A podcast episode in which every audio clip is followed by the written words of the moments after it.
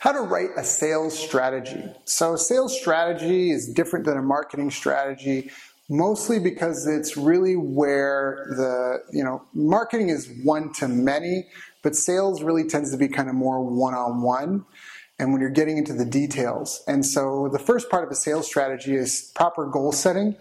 Uh, understanding like what is the goal? Is the goal to make dollars? Okay, great.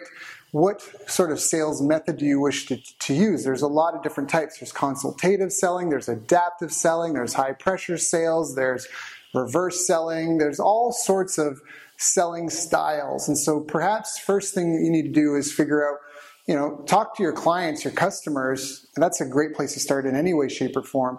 You need to figure out what their buying process is. And in the beginning, a lot of it should just be research based. Talking to ideal, either existing clients, past clients, mm-hmm. competitors' clients, or potential clients, and talking to them about the buying process they like to go through how do they make decisions? Where do they look for this information? And then kind of set some goals around that.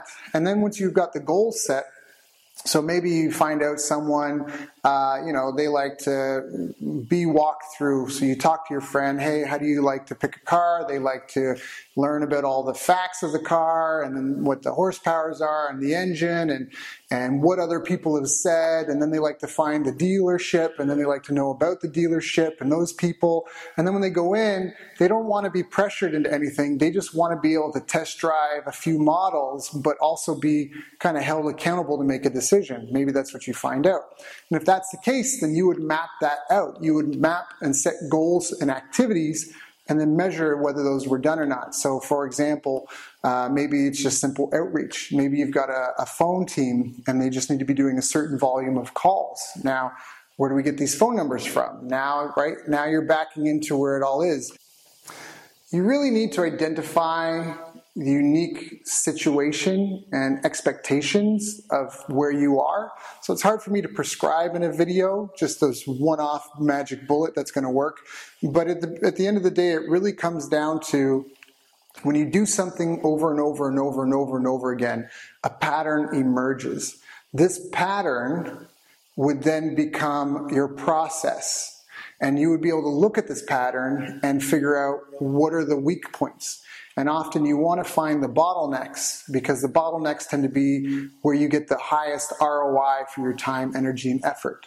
And so once you figure that out, like this comes into training. So you have to figure out a, a, process in the beginning.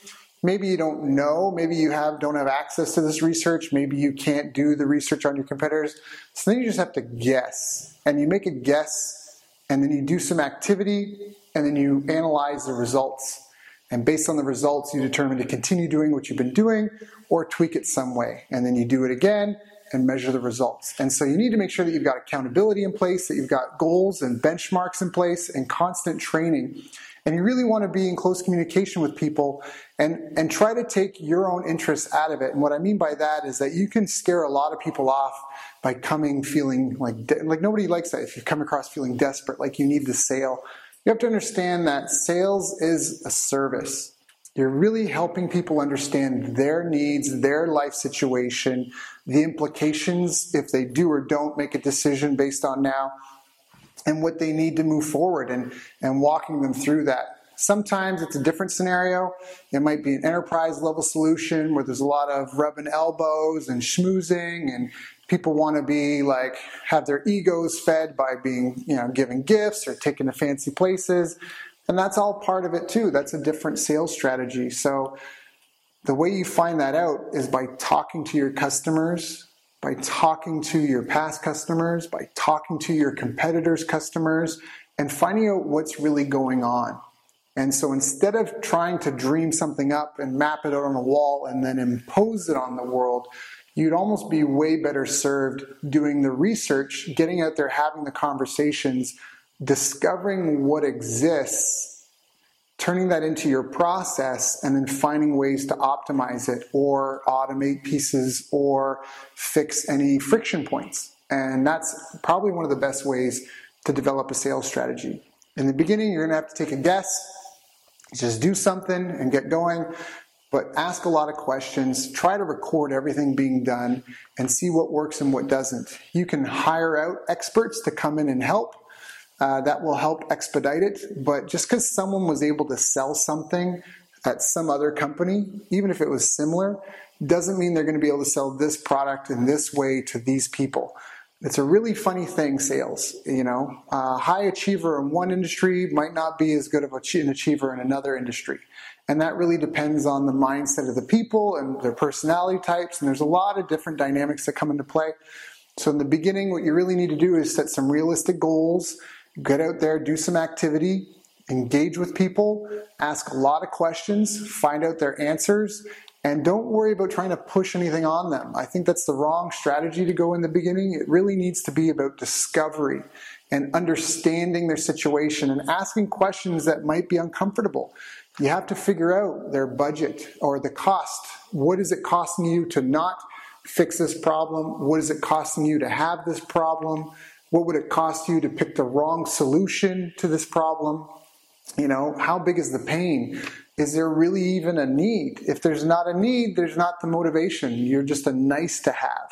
And if you're nice to have, that can be a tough. That can be a tough sell. Uh, maybe if things are going great, it might be okay. But and you know when the economy takes a dive, uh, you'll be one of the first to go. If it's nice to, if it's a nice to have, not a need to have. So you really have to identify the problems you solve. You have to make sure that the prospect understands that they have that problem, understands the costs, the burden of having that problem to them in their lives. And then you have to make sure that, like, are they able to make a decision? Are they making the decision? Does someone else need to be involved in the decision?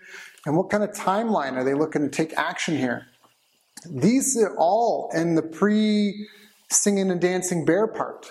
What I mean by the singing and dancing bear is when you actually pitch your product.